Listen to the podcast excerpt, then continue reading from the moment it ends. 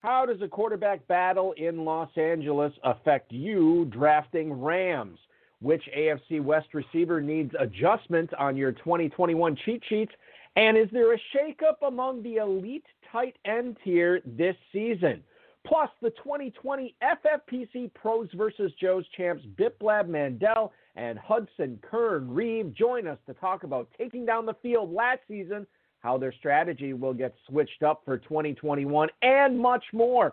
We've got a great show for you. Ferrell Elliott is here. I'm Eric Balkman. Stick around. Your high stakes fantasy football hour starts now. I can't stand the pressure. I've seen greater men than. Make out of the in the dresser so easy. Pick me up, kiss me, squeeze me.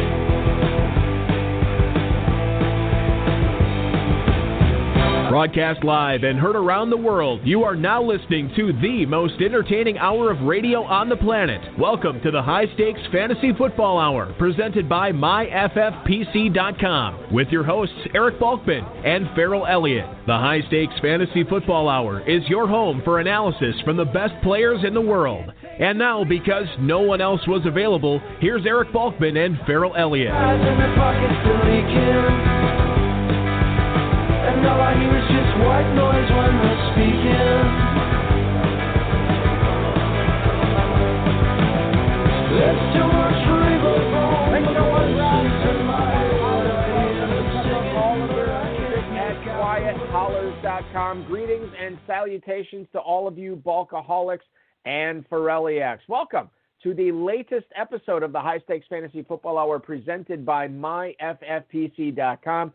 I'm your slightly above average host, Eric Balkman. My co host is the definitive commissioner of fantasy football, Ferrell Elliott. Ferrell, welcome in. It is uh, not the show I hope to be doing. I hope to be talking a little Packers uh, Super Bowl. Uh, that will not happen. Maybe next year. Uh, I sound like a Cubs fan, which is ridiculous because I am not. But uh, there is always that next year. But we do have a great Super Bowl to talk a little bit about tonight, and we got a lot of great fantasy football stuff. Um, uh, that you know, even we're in sort of like the quote unquote dead season. We do have a lot of news around the league that's affecting drafts right now in the FFPC.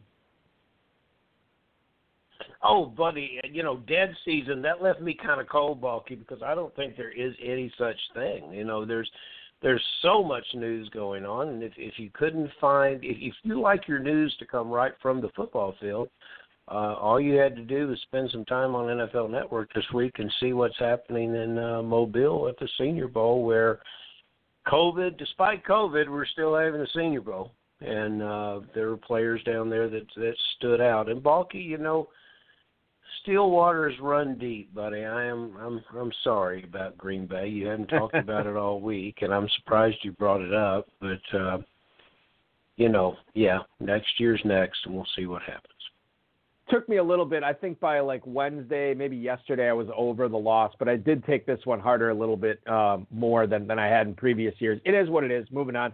Speaking of which, talking about the Senior Bowl, one Division three player was there this week uh, in Mobile, and he is Quinn Meinerz. I believe I'm pronouncing the name right. The uh, offensive lineman from the University of Wisconsin Whitewater. How about that? Anybody else stand out to you at the Senior Bowl this week, Ferrell?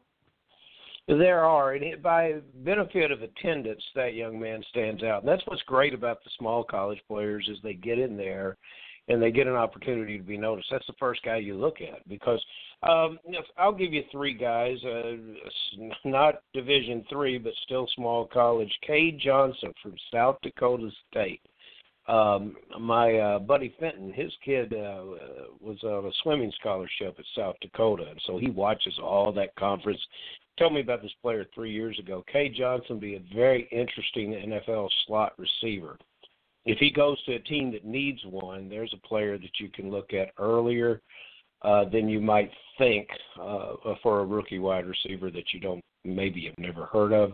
Uh, Demetric Felton, uh, I saw this player when I scouted Josh Kelley last year, and, and I liked him. Uh, he uh, he kind of reminds me of Lynn Bowden Jr. Perhaps not the physicality, but uh, a multiple position player will play wide receiver in the NFL. And uh, then the player out of uh, North Carolina, who uh, we watched here in the ACC conference tear up the University of Louisville, Mike Carter.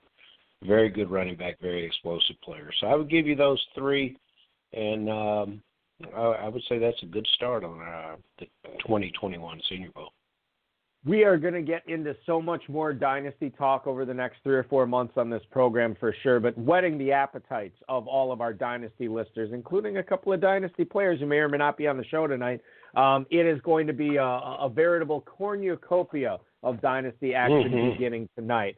Um, coming up on tonight's show, we're going to find out where the value lies in the Rams backfield in drafts right now. We're going to discuss how much of an investment you should make into Austin Ekeler in 2021. And the dynamic duo of Biplab Mandal and Hudson Kern Reeve will drop in to talk about how they took down 42 pros and 41 Joes to secure the bag in the 2020 FFPC Pros versus Joes competition, as well as how they plan on doing the same with their free entry into the 2021 FFPC main event where they can win a half million bucks. That will be definitely exciting. Shout out to the chat room right now. You can uh, post any questions you might have in there if you want to connect with us on Twitter. The show is at HSFFR. I am at Eric Balkman. Uh, Biplab is on Twitter at underscore underscore Rainmaker, and you can always check out the Kentucky Fantasy Football State Championship that Ferrell runs at KFFSC.com. And as a reminder, not only do I play in it, but Biplab and Kern both play in it as well. You can jump into that in 2021 and compete against all three of us. You can post on our Facebook page at facebook.com slash HSFF and 347-426-3682, game over. You can also email the show at the inbox, highstakesfantasyfootball at gmail.com. If you do have any questions for us, send them in. We do have a celebrity uh, question for our listeners or for our guests on the show tonight, too. Can't wait to get to that, uh, as well as the rest of the questions, tweets, and emails in our fantasy feedback segment later on in the show. Thanks to our audio engineer, my best friend Bryce, and our producer and mutual friend Rob. Let's get the party started. Best ball drafts open at myffpc.com. Go to myffpc.com slash dynasty for sale and pick up a good discount on a dynasty orphan that's needing a new home for 2021. And then I know I misspoke last week. I said Lance Turbis was going to be on the High Stakes Lowdown this week. He will be on the premiere of season six of the High Stakes Lowdown coming up next week. Season seven, actually. I think it's season seven, actually, for the High Stakes Lowdown. Mhm. That is coming up next week, rotoviz.com slash podcast. Thanks to Football Guys, Draft Sharks, Rotoworld, and Rob for tonight's rundown. Ferrell, I don't know if you, or for tonight's Fantasy Flash, excuse me, Ferrell, I don't know how, how much you delved into this, but I was reviewing my, my the, the Fantasy Flash and the whole show rundown. There is a lot of Los Angeles football stuff on here tonight. A lot of Rams talk, a lot of Chargers talk. We'll kick things off in the middle of the country with the Cincinnati Bengals report in the Athletic today stating that Bengals head coach Zac Taylor saying, quote, everything seems on pace in Joe Burrow's recovery from his ACL surgery. The full quote from, from Taylor. He's been around quite a bit. He does everything he can possibly do right now. He's adamant about that. I'm very careful to make predictions, but everything has been positive so far. Burrow is hoping to start throwing the football again next month if he can avoid setbacks doing that. There is a chance that he can be ready for week one. Ferrell, as you look at this Bengals offense next year, the emergence of Tee Higgins, you know, Tyler Boyd's still going to be there. Could have a rookie receiver uh, in, in the mix as well. They'll get CJ Uzomah coming off that torn ACL. And then obviously Joe Mixon, Trayveon Williams. There's some pieces there you'd like to think that they help the offensive line in the draft. How concerned are you about Joe Burrow being ready for week one? And how concerned are you in general about this Bengals offense if he is not ready to go? He's not ready to go. It's a real, real problem. You know, it, it's he's on pace. So what what pace does that mean? Who has this kind of injury happened to before? Oddly enough, uh, I guess ten or twelve years ago, Carson Palmer. You might say that, Mhm. and he returned to start on time, and then we're all familiar with Carson Wentz, and and Carson Wentz, uh, as I recall, missed a couple, maybe as much as three games.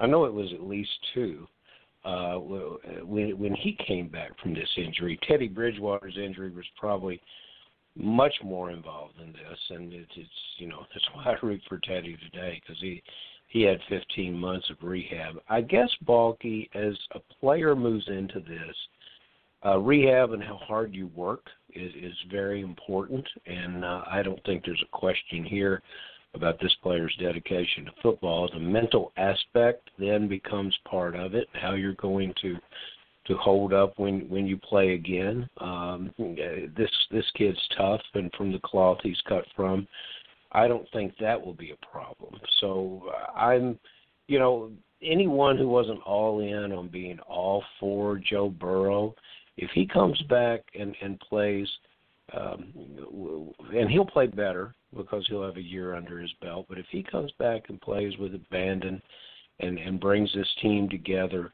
like I know and think he will, then uh, I, you know I think everyone will be a uh, a pretty big Joe Burrow fan. So yeah, yeah I think we're going to be all good.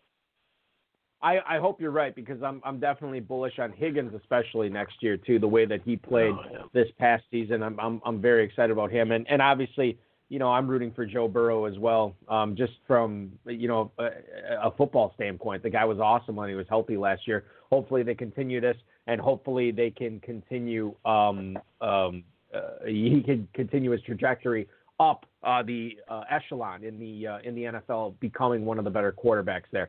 All right, shifting uh, to a lesser um, determined quarterback situation, we could say out in Los Angeles. Jordan Rodriguez from the Athletic says the Rams, um, quote, happiness with John Wolford is not fleeting.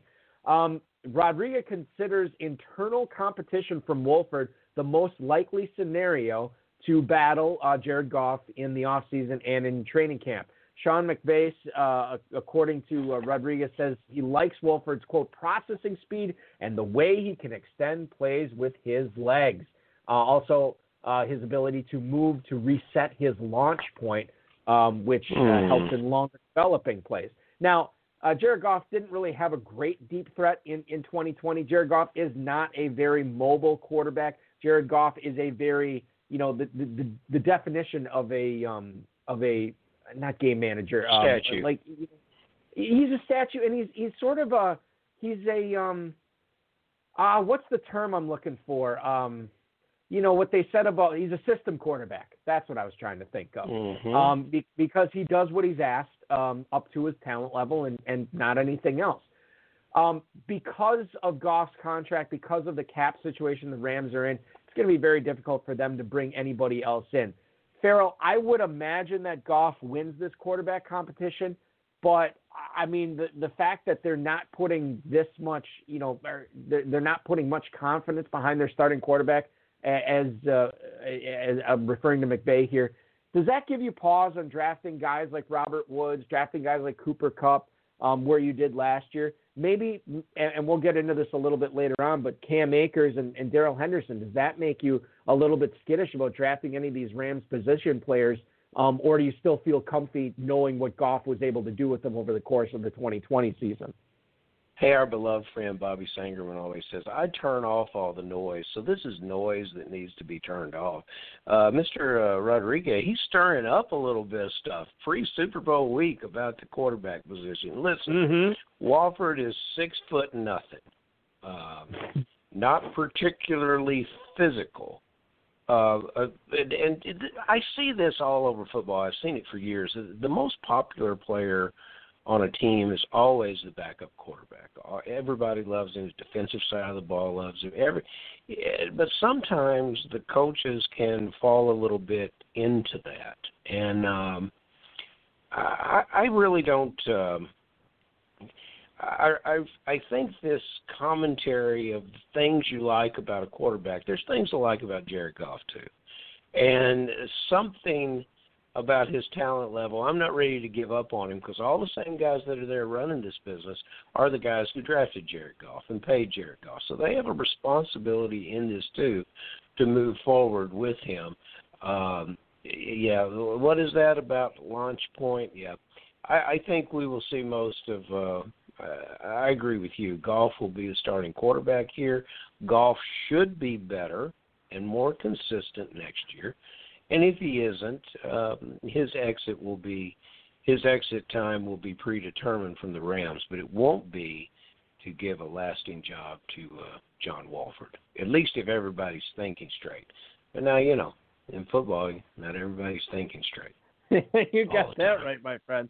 No question about that. Yeah, uh, Wolford, an undrafted free agent in 2018. We might be looking back on this in in a few months. I think uh, we're both fairly confident, especially Ferrell, uh, that this will be a non-story. But we have more Rams to talk about here as the Seahawks have hired passing game coordinator formerly of the Rams, Shane Waldron, to be their offensive coordinator. Adam Schefter actually tweeted this out this Mm-hmm. week. Here's what's interesting about this. I never heard of Shane Waldron before. He's worked under uh, Bill Belichick. He's worked under Sean McVay, and he was the Rams passing game coordinator for the last three seasons after he was their tight ends coach there. It was a pretty Mhm. successful passing offense, despite Jared Goff there. Um, I don't know how much of an impact he had uh, because this is Sean McVay's offense. But th- here's what's interesting to me, Ferrell. So Pete Carroll says after the season is over, he wants to really pound the ball. He wants to be able to run the ball more. And Scott Linehan um, was the offensive coordinator, or not Scott Linehan, um, Schottenheimer was the was the Yeah. Ron Schottenheimer was the offensive coordinator there. And you know, this is a guy that that you know loved running the football, but I, I think there was, at least to me, it seemed like there was a fundamental disagreement on how to run this offense. So to me, even Schottenheimer wanted to pass the ball more, given Russell Wilson, DK Metcalf, Tyler Lockett. Now you go out and get a passing game coordinator from the Rams. To to me, this I don't know. This I I would have thought they'd get more of like a run ground ground and pound base type coordinator, and it seems like they're going the opposite way. Can you help me make sense of this? Because I'm not really sure what to make of it right now. You might be overthinking it. Whether you throw the ball 20 or 40 times a game, you're going to have a passing game. And it, it's uh, a guy that knows what to deal with opportunities. It's just like we play in fantasy football. We want our guys to get opportunities. Well, you know, the, the run game sets up the pass. Maybe Mr. Waldron, you know, he's a graduate of Tufts. If you love, I love looking at these resumes of coaches. I, I've always wondered because I have some people out there associated with this team. I want to know where this guy comes from. This guy goes to Tufts, and he goes to a school there the tuition now. I don't know what it was when he went. but Tuition now is about uh, fifty thousand dollars a year. He walks onto the football team and becomes the long snapper. Yeah, you know, this is this is a real education you're getting in this place. When he gets out of college, he can't get a job, and this is when I first met him. He worked for the Hartford Colonials of the of the UFL or uh, some variant thereof. Uh, it, it this guy is a football junkie, and he's worked his way up from the bottom, and he knows what to, you know, he knows how to make uh, the opportunities work that he's given. And look, he's going to be working with one of the finest quarterbacks that plays in the league and he's going to be working with the receiver that everyone in fantasy football is dying to draft. So it doesn't matter how much opportunities or what the head coach wants to do. This guy can take whatever he's given and make something work. It's a big, big opportunity for him. He's he's interviewed for a couple of jobs, and I'm surprised he hasn't got them because he's more than ready. He's authentic and he's genuine, and the, the players love him, and that's going to be very important because I saw something I didn't very much like in that All Star game, and um, uh, that was uh, uh, the star wide receiver yelling for the ball in Seattle, yelling on the sidelines. Everybody could hear it. Next thing was next. Russell Wilson goes out and tries to feed him the ball, and the corner jumps the pass, and it was, a pick six. And so, uh, you know, there's some things on that sidelines that need to be worked out. This is the kind of guy that can make Seattle work, and he's the kind of guy that uh, the head coach would love being around. There you go. Okay. Well, I'm. You, you've definitely so. I would hire Shane Waldron based on this uh, recommendation from you, Ferrell. This is all Yeah, good because, you things know, I'm I mean. Look, I couldn't have made it at Tufts College. I mean, you've got you've got girls up there in thick woolen sweaters. I mean, there nobody's want to buy anything I'm selling up there. You know, they they they had they play teams like Wesleyan and Bates and Colby College. You know, Hudson Kern Reeve can tell you all about it. But uh, you know, this guy's paid his dues, and I think this is his home. I think he's from up in the Pacific Northwest, and you know, this has got to be you know, he's coming home to greatness. And how old's the head coach? How old's Oh God, he's got to be 69, something like that. yeah, four or five years from now, everybody might know who Shane Waldron is. Yeah, that's a good point. The whole show. Uh, yeah, Pete Carroll is 69. He turned 70 years old this year. By the way, you mentioned Wesleyan going up against Tufts. Not only did Waldron go to Tufts, Bill Belichick, graduate of Wesleyan University too, who Waldron Yeah. worked under for a little bit. Uh, amazing how Yeah, that all works those- out. All those East Coast guys are hanging together.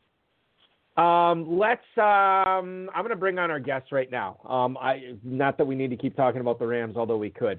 Um, we Oh, sure, uh, we have a couple. We we have a couple of them tonight, and um, uh, I want to welcome back first of all an FFPC Best Ball Dynasty Football Guys main event champ, including the eighth place finisher in this year's FFPC main event, Biplab Mandal, back onto these airwaves. Also, the other guest joining him tonight, making his long-awaited show debut. Uh, he has a, uh, a a ton of titles in the main event, Football Mm. Guys Players Championship, the FFPC Best Ball League, and he teamed up with Mandal to win the 2020 FFPC Pros vs. Joe's competition this year. My pleasure to finally bring on maybe the only member of the Harvard Society of Fellows who is a high school dropout and who has penned more than 150 papers on the marriage between game theory and evolutionary biology, which he says has a lot in common with fantasy football, theoretically speaking, of course. He's currently a Cornell department chair in evolutionary biology who craves his raw Abilene, Texas roots as a passionate Cowboys fan. Thank you for doing the show this week, Hudson Kern Reeve, and welcome back, Biplab Mandal. Gentlemen, how are you? How are you guys? Thank you for having us. Oh, this We're, is good. we're the This perfect good. guests for the dead season in fantasy football. This is The Walking is Dead, Biplab, and Hudson Yeah. Kern Reeve. Uh, it- It's it's it's just wonderful. Hi guys.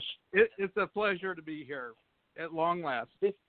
Yes, at long last, indeed. Yeah, Kern, I've been trying to get Hudson on for I don't know years and years and years. And he's like, "Well, Balky, I'll come on. Just let me win something of note first. And he's had all these great finishes. He's won all this money, but finally, you and Biplab team up to win the 2020 Pros versus Joes, and I get you on. And just and we're coming up on our 500th episode ever too. So I'm glad I somehow snuck you in in the first 500 episodes of this podcast, which is great. We're going to talk much more fantasy football here. Before we get into the meat and potatoes of it, I want you guys to tell the listeners what, what you do for a living. Uh, Kern, I actually kind of spoiled the uh, the uh, the reveal there with you working at Cornell as a department chair. But and I know Biplab, you've told us before, but Biplab, go ahead and then Kern, if there's any other details that you can that you want to share with us about how you're spending your days, that'd be great as well. Will do. Yep. Bip, you're so I'll leave it for Kern's moment. You know, I'll keep it short. Um, I'm an executive vice president in an IT consulting organization, and I run a global delivery services team. Well, uh, I, Kern, uh, am uh, a professor in the Department of Neurobiology and Behavior, as was mentioned. Uh, let me tell you a little bit about what I study. I study uh, animal decision making, especially decisions that animals make in, in social groups, including uh, wasps, social wasps. No, not the murder hornets, but the wasps that probably nest on the eaves of your houses. Uh, and also, I've studied naked mole rats, which was uh, for my PhD. And uh, right now, I'm studying social decision making in clones of bacterial cells. So it's all over the map, but the common theme is I'm interested in the evolution of cooperation and conflict in animals. Balky, that is how I lured HKR to play in Kentucky. I said, "Man, if we got a room full of animals for you, you got to come down here." and it, it was it was great. But I'm going to hope my first question is to Biplab. Before I get started, you know, near and dear to my heart is is my associate Jesse Bumstead, and Jesse is a self-educated guy. Uh, did not go to college. He has a close relationship with Biplab. He often communicates with HKR. He's getting his college education by just through fantasy football, uh, dealing with these two gentlemen, and, and it's it's a pleasure. And for my test, is I'm going to quickly ask my questions and shut up because in this kind of uh, company that we're keeping tonight, Balky, people may think I'm smart too just for hanging out, you know. So here we go. Biff yeah. Lab, uh, the Pros versus Joes competition. Congratulations to you both. The FFPC, in their wisdom, introduced this 18 round slim format uh, uh, in draft master style drafting.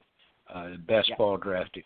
So how did you how did you modify your strategy knowing that you were coming in with the slim and and what was the biggest difference about it and and are you certain that you pers- I suppose based on your true success that you will prefer that format as we move forward. Um, Great question, Ferrell. You know, I mean, if you look at the two formats, right? Typically in the 28 round standard best ball, you know, someone like me prefers carrying three defenses and three kickers and maybe one more sprinkled in, right? So that's six to seven positions gone, right? If you do the math, right? So from that standpoint, you know, it's really not a big transition. But the good news is, you know, you don't need to deal with the headaches of defenses and kickers, which could ruin your season. You know, and I mean, they are so um, so deviant, you know, week to week. Um, but you know, in the 28 format, I also like to carry three quarterbacks, and that was a discussion point here. Do we go with three quarterbacks, or do we take two promising upside quarterbacks and and not go for the third, right? And then we wanted Mhm. to go with three tight ends, right? So once you decide the number of quarterbacks and tight ends in this format, you know, then it's all about filling up your running backs and wide receivers, right? So we wanted to go three tight ends, grab a tight end early, right? That that was the plan. And then in the draft, you know, we were probably going to take Henry, Sanders, or Kelce. Although I did tell um, Kern that we were not going to get Sanders because Nelson Sousa was dra- uh, drafting before us, and he's not going to That's pass right. Sanders. You know, and I've been studying him for years. You know, he's a great player, and and and we learn a lot from him, right? So. So it came down to Derrick Henry or Kelce, and thankfully Kelce was there, so we grabbed him at that spot, and then decided, you know, we would front load running backs because of the best ball format and fill up other positions later.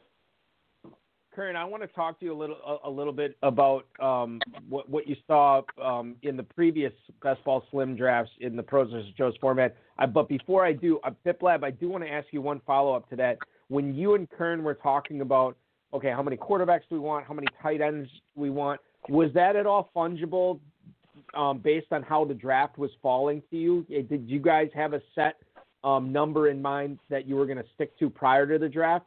Or was that did you discuss like okay well maybe we'll we'll make make up our minds to see how the draft goes first to see whether we're going to roster two quarterbacks whether we're going to roster three quarterbacks the number of our tight ends uh, how how did that shape up as the draft moved on So so it's it's always a balance, right? Like for example, we had the tentative idea of what we wanted to do.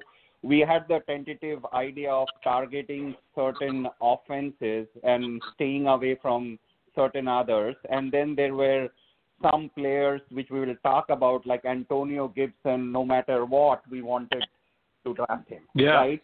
So so that was part of the strategy. And then obviously, you know, Hudson being the genius he is, you know, I'd asked him to figure out, okay, which are the high upside receivers or players, you know, who on week to week basis might have big games and crests and falls and, and then let's target some of those types of players. So what we don't want is consistent floors but high high ceiling players, right? So some of that thought process was there, but you know, in these formats you always have to be flexible right, and adjust according to what the other players are doing.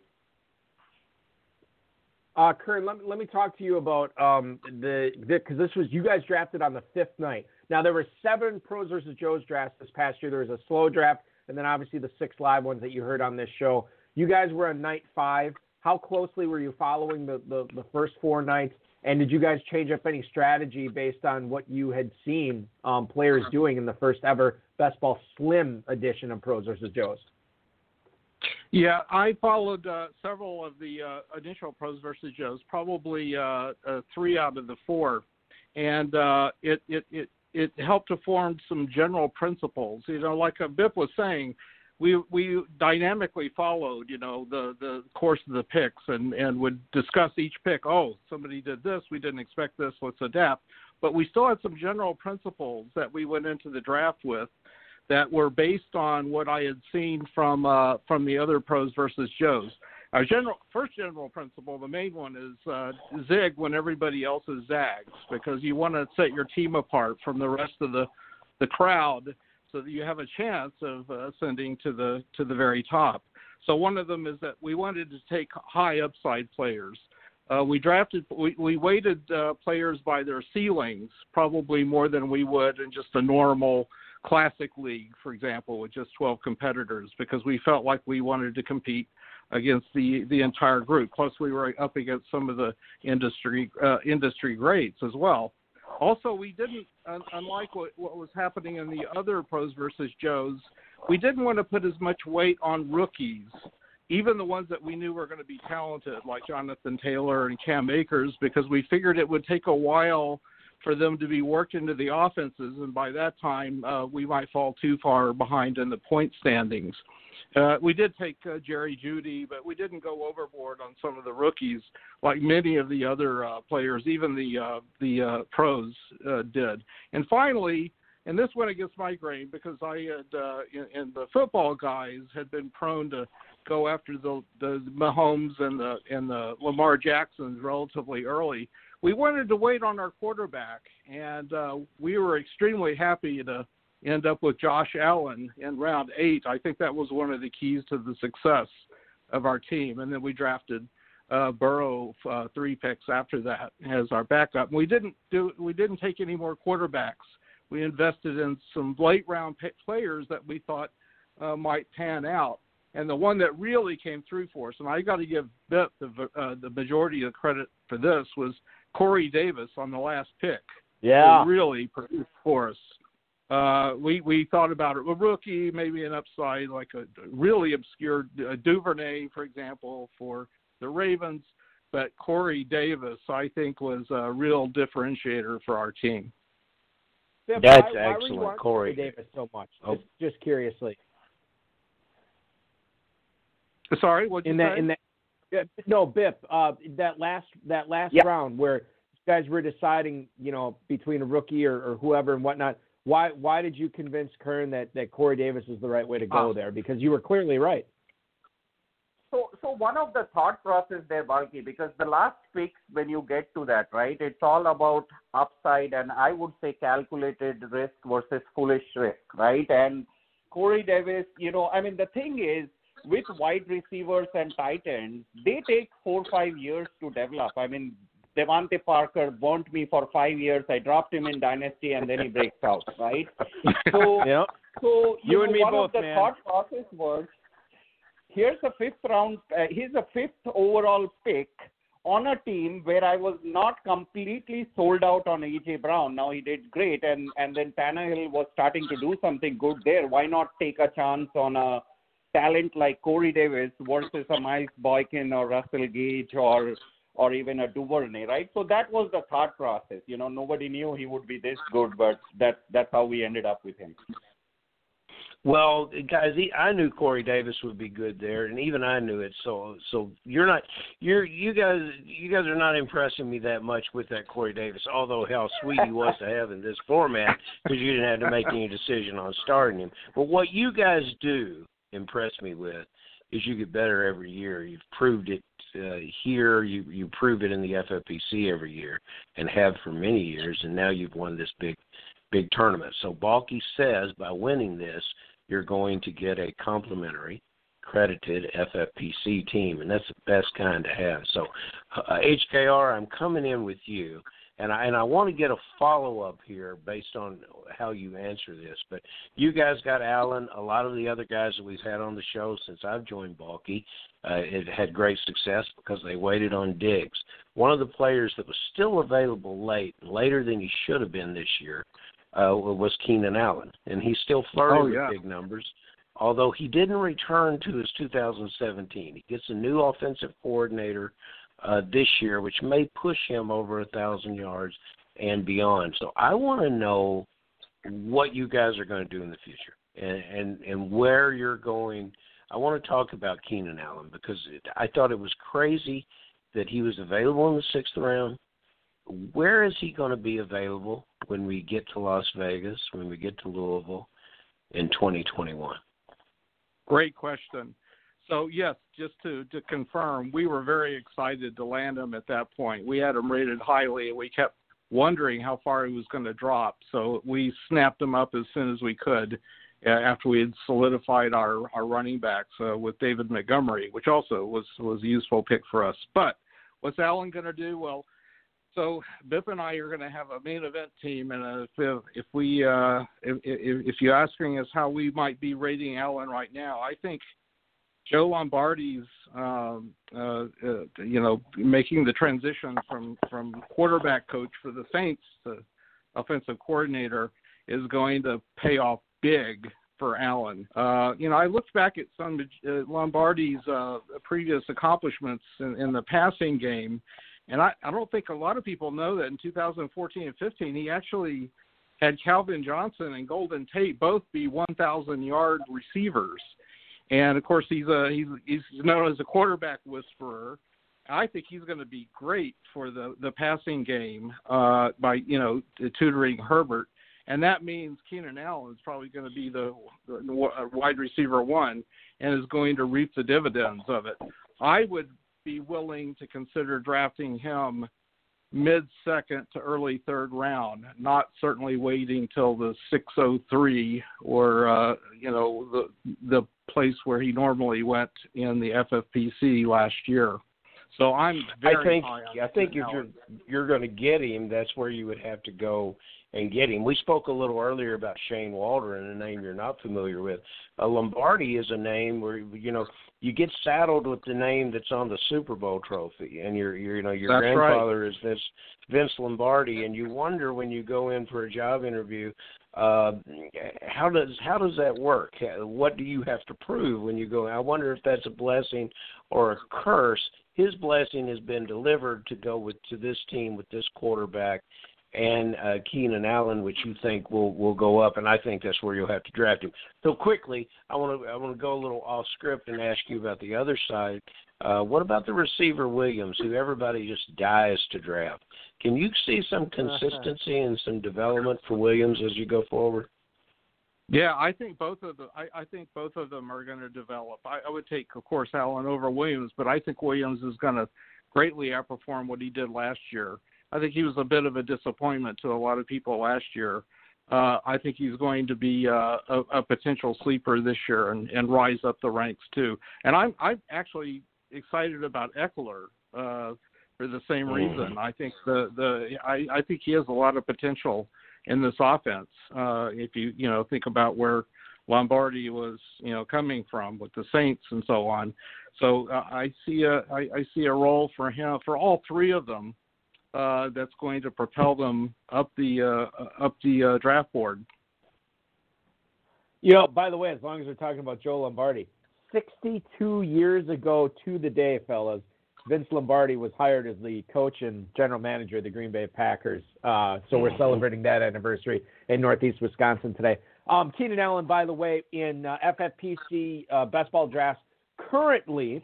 Um, and remember, I, and you guys talked about it too. His value was obviously depressed last year, and everybody thought Tyrod Taylor was going to be tossing him the rock, not uh, the new wunderkind um, uh, Justin Herbert. Keenan Allen, and- we get this data from FantasyMojo.com. Darren Armani, who puts this all together.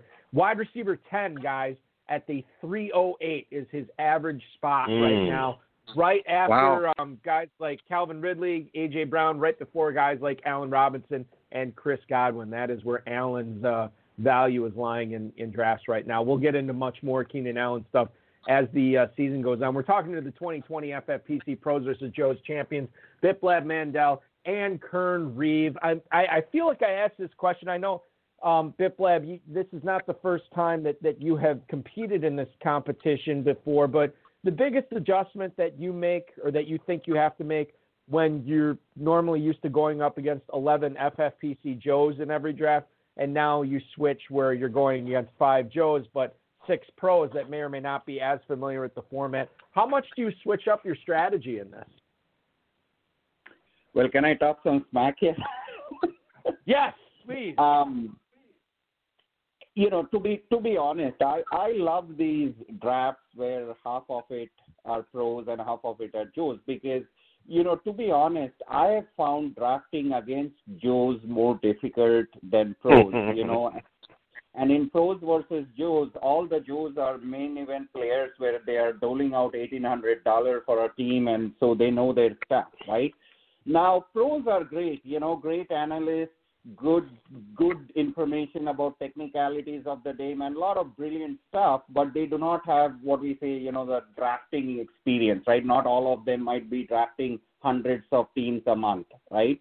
So that's where i feel sometimes joes get an ex, get an edge over pros.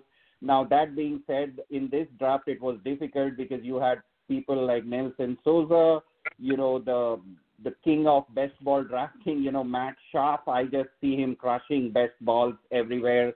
Um, and then you had uh, an analyst like Graham Barfield, you know, and we were sandwiched between Sousa and Barfield, right? So, so it was a tough draft, but I think what happened was we got the value we wanted. For example, uh, from a fantasy standpoint, you know, dynasty players like us, we were very much into Antonio Gibson very early in the season, and and we're very happy at the ADP we got him. If this was a draft with more Joes and some of the players we play against, he would have probably gone in fourth or fifth round.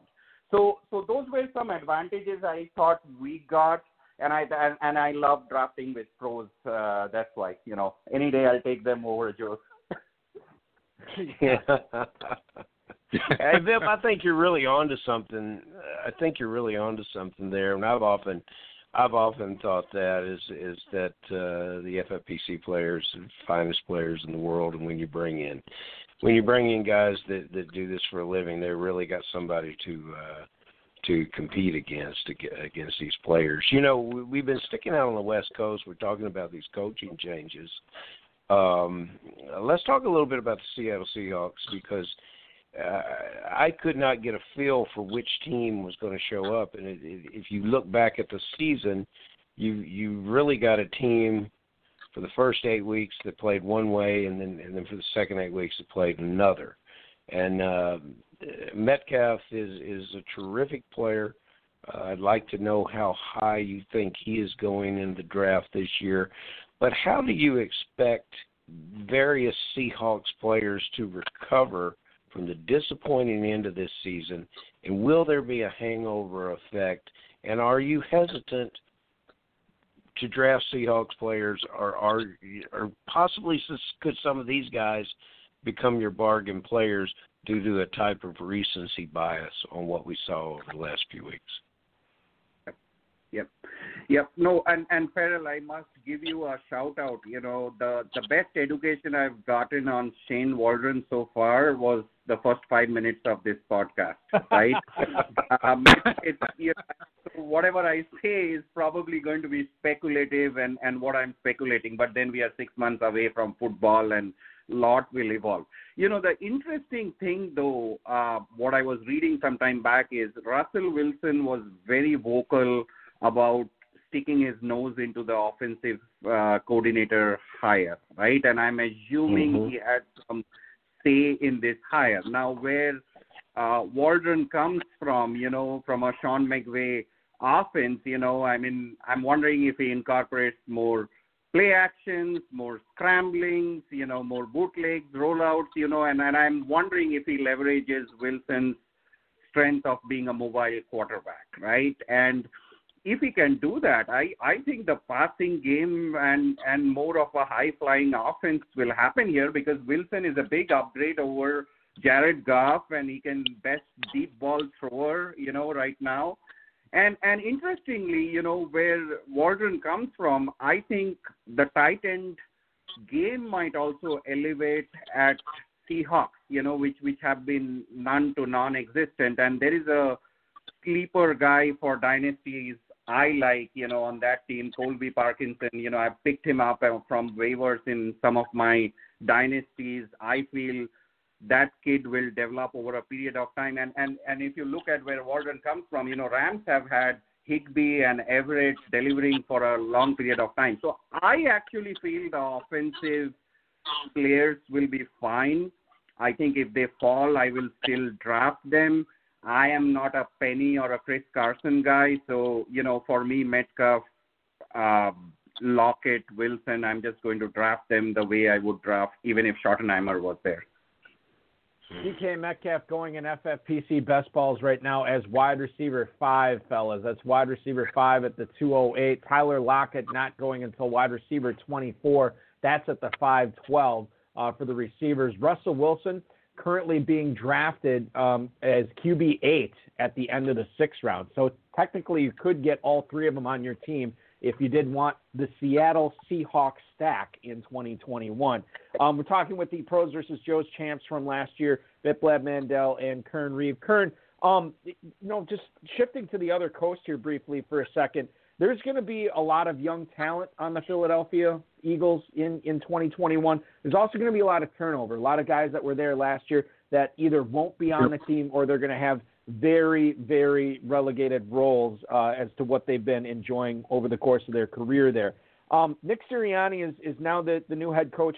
What do you think about guys like Miles Sanders and Jalen Reagor, um, who, who clearly, you know, are, are foundation pieces of this offense, and that's who you typically want to draft? How nervous would you be about investing in those guys in the first year under head coach Sirianni and then Shane Steichen as the offensive coordinator? Uh, I think I've done a little bit of research on their uh, on their philosophies, and uh, I, I think they're going to actually uh, institute implement philosophies that are going to be conducive to improvement by both, uh, especially Sanders. So uh, it appears that they're going to be emphasizing the run game more.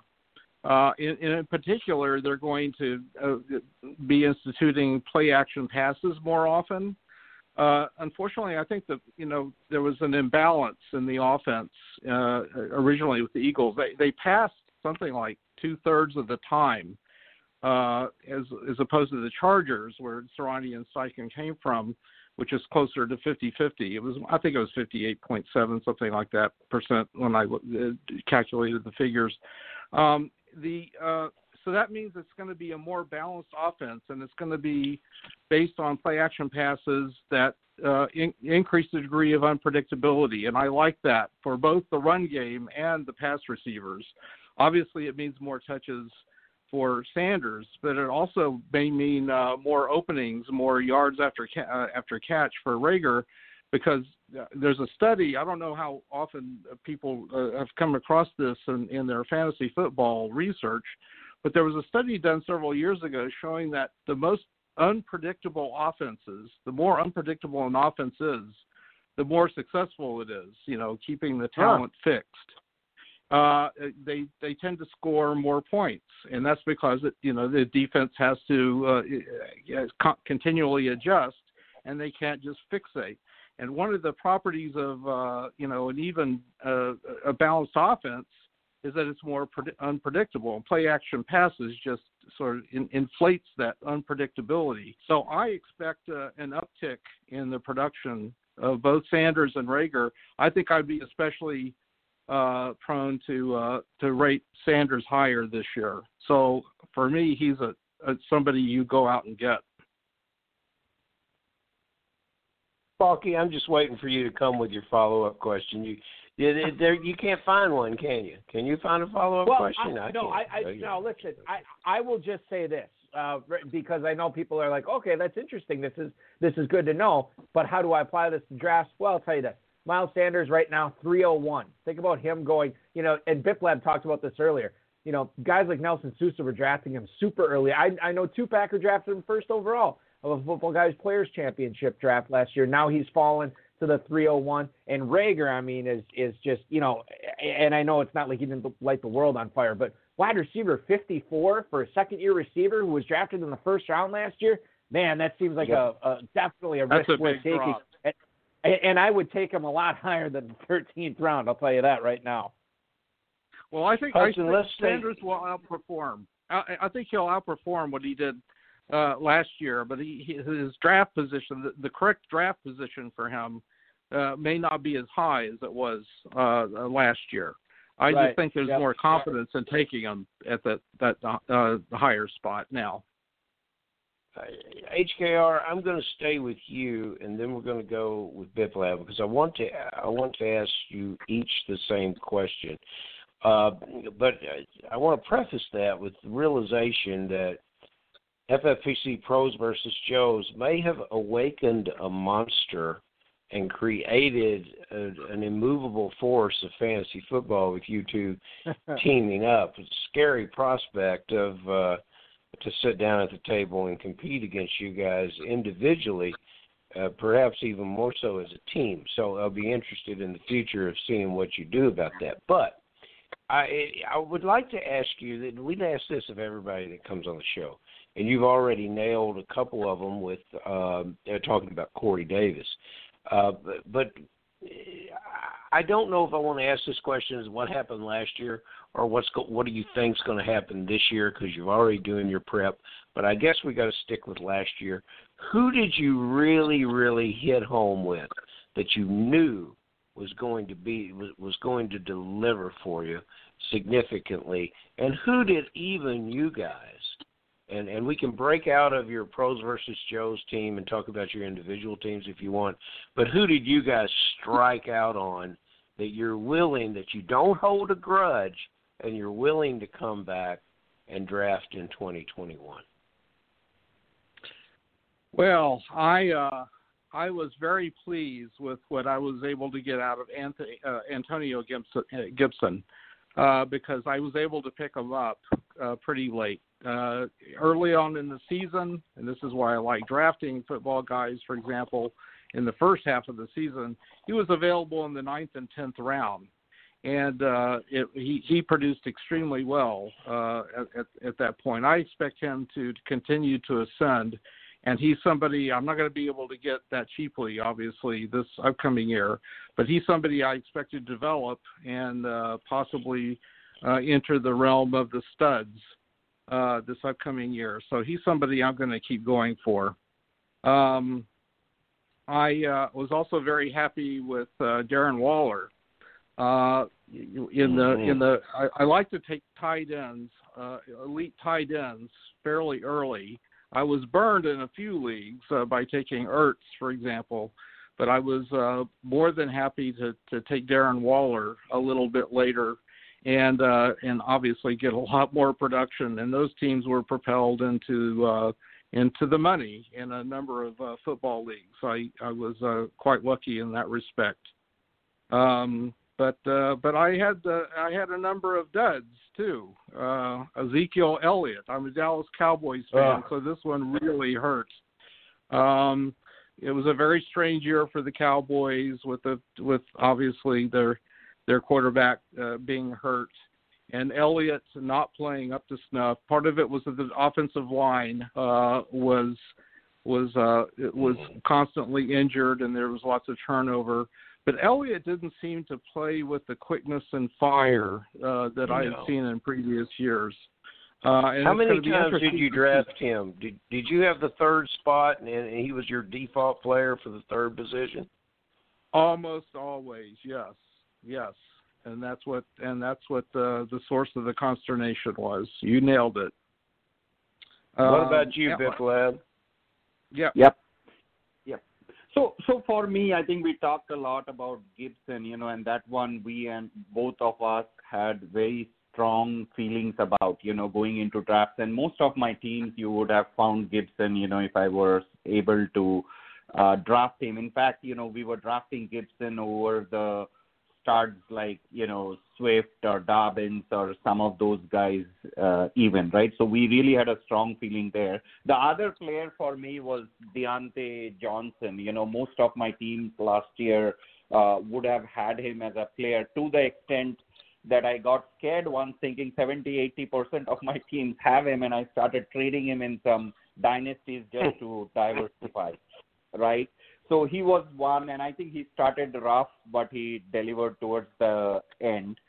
Um, two players who burnt me, um, and I'll try to stay away are Odell Beckham and Ke'Shawn Vaughn. You know, Kern and I were also very much into Ke'Shawn Vaughn at the start of last season, and that didn't work out. And Ronald Jones really surprised us what what he did, and and you know, someone I'll probably stay away from. My Vaughn fever is gone.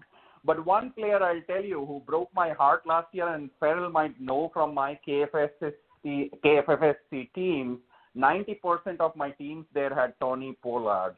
And I still believe in Pollard. So he's someone I'll still go after this year. In fact, I was going to cry when I saw him finally start and Elliott was hurt.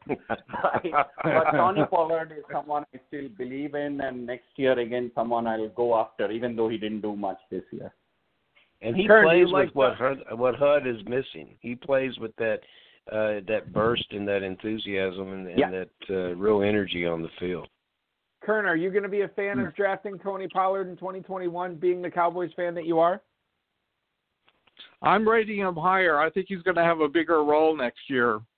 Uh, so I would. Uh, I'm not sure I w- where I would take him yet, but uh, uh, I, I think if I got uh, uh, Zeke, I would uh, be more consistent at making sure I get Pollard in the later rounds.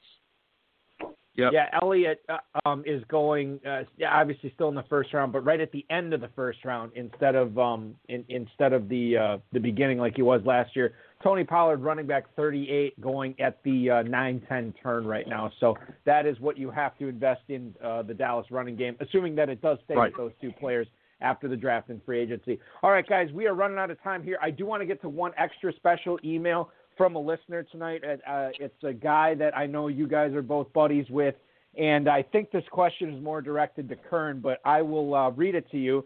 He writes, interested to get to the root of the successful strategy. Can you ask the professor if he has found his research and conclusions from prom- promiscuous honeybee queens and the super sexy sperm hypothesis useful in developing his fantasy football strategy and if he can share how it applies. Hope all is well. Signed, John Terry, uh, former guest of this show, actually. Guy who's uh, been, been on here several times. So, Kern, I don't know if you can enlighten us a little bit, and, and maybe I need to brush up on, uh, maybe I need to get in to take some of your classes uh, at Cornell to sort of find out what I'm missing here. But, but perhaps you can shed some light on this a little bit. Well, yes, it turns out that uh, that honeybee queens uh, mate with many, many different males, up to thirty or forty different males. Okay, a single queen, and they use the sperm of all those males equally. And it's been a paradox in uh, in the study of social behavior why the queens would mate with so many males. And uh, I, I, I won't go into the details of the sexy sperm hypothesis, but the idea is that you mate, if you're a queen, if you you mate with many males, you're going to create a lot of different genetically different workers and increase the chance that at least some of them will be resistant to any diseases that uh, try to infiltrate the colony so that it doesn't one disease can't wipe out your entire worker force because they're all genetically the same. So it's a way to create genetic variety in the colony, which is beneficial to the colony because it's more likely to survive as a whole. Uh, by the way, that's the same reason that sex is, uh, according to evolutionary biologists, evolved to create variety so that you can outwit your offspring can can survive at least some of them against the prevailing pathogens that they encounter in their lives. So it's a deep theory that probably would take about an hour lecture. but, but I'd like to say something about John Terry. So Yeah, he's in the please. fight. He's in the the Dynasty 501 group, and uh, it's, this is one of the two major groups that I love because I I see these. We have all we, these two groups have GroupMe's where we're constantly exchanging information about fantasy football, and uh, I I encourage everybody, especially if you're in a dynasty, get into uh, a, a regular chat with your with your uh, your your opponents and exchange information because you'll it'll sharpen your fantasy football skills as much as anything that I've ever encountered. My other one are the 26ers in the 250-26 uh, dynasty league, uh, which have their own set of brilliant uh, people. They have uh, they're going to be a, a rising force in fantasy football. So I want to give a shout out to them. If you want to if you want to know how you really learn how to how to pick players, you use a, a, a deep learning mechanism called uh, metalytics, which I'll leave as a mystery now. But it's more it's more powerful than machine learning or deep computer learning. You'll you'll have to find that out from the 26ers. So anyway, thank you, John, for your for your penetrating question, and uh, I'll just have to leave my explanation at the level where I left it. Well, and, and I'm thankful for the question because I know when when we're when the three of us are all competing in, in Kentucky this uh, this coming year with, with at Ferrell's event, I know at least one of my team names will be Sexy Sperm Hypothesis, no doubt. Uh, I don't know how I haven't used it yet already. Um, fellas, we're running out of time. Before we let you go, and I appreciate you guys being patient and hanging on a little bit tonight. It's been so much fun. Farrell does have one more question for you guys.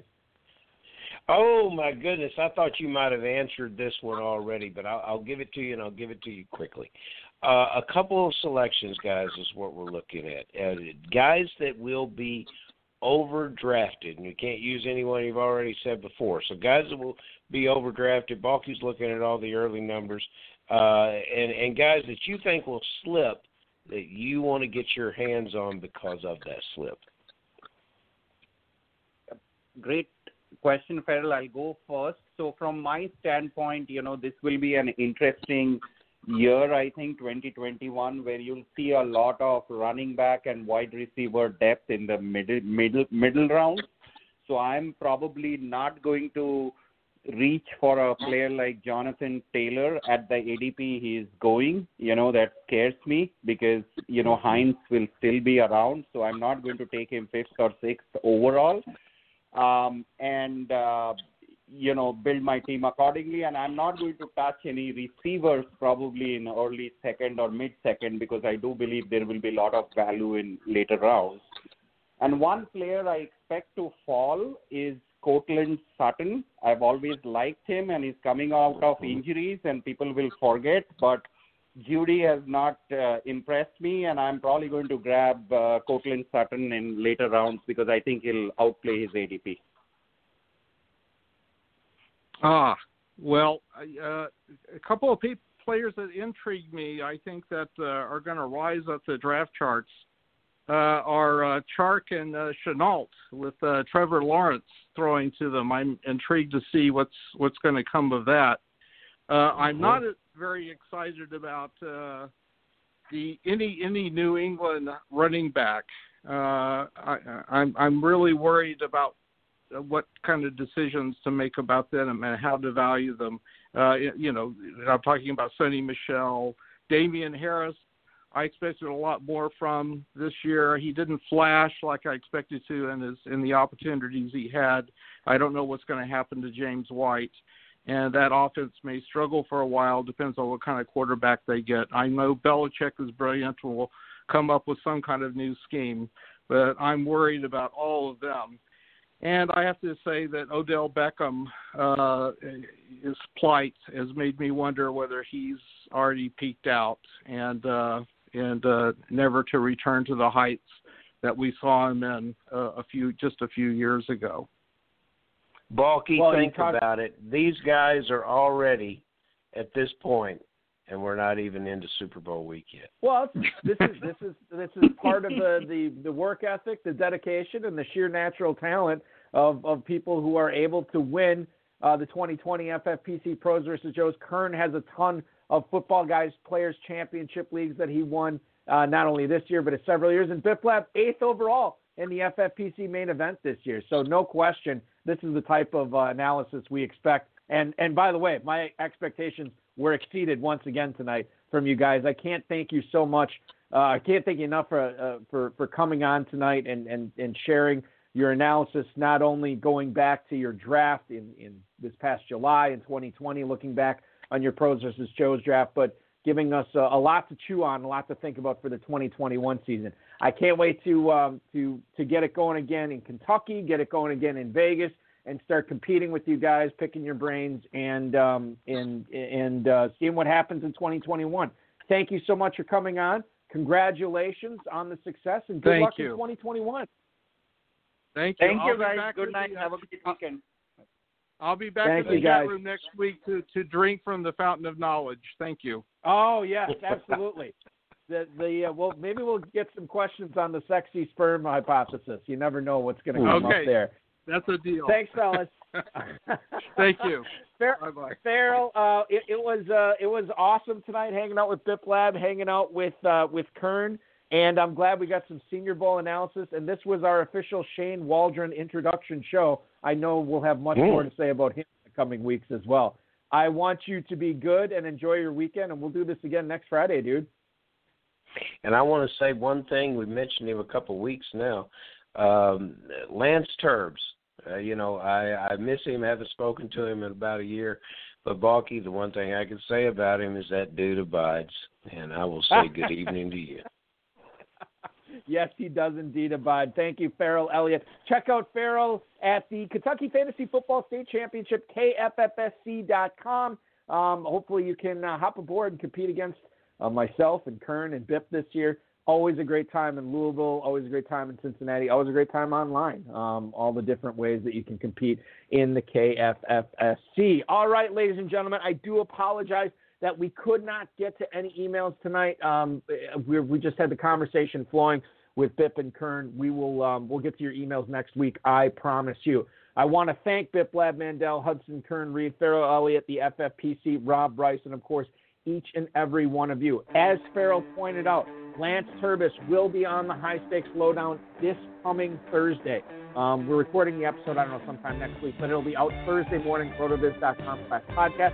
Next Friday on these airways at 10, 9 Central, the 2020 FFPC main event, ninth place finisher, Franco Vendomi, finished right behind Biplab Mandal uh, main event this past year. He will be on the show next week. Register for those best balls, pick up those dynasty Mr. Weekend starts now. This has been another episode of the High Stakes Fantasy Football Hour, presented by MyFFPC.com. It was broadcast live and heard around the world. Balky and Ferrell will be back next week with more analysis, interviews, and advice from guests much smarter than they are. Thanks for listening, and we'll talk with you again next week.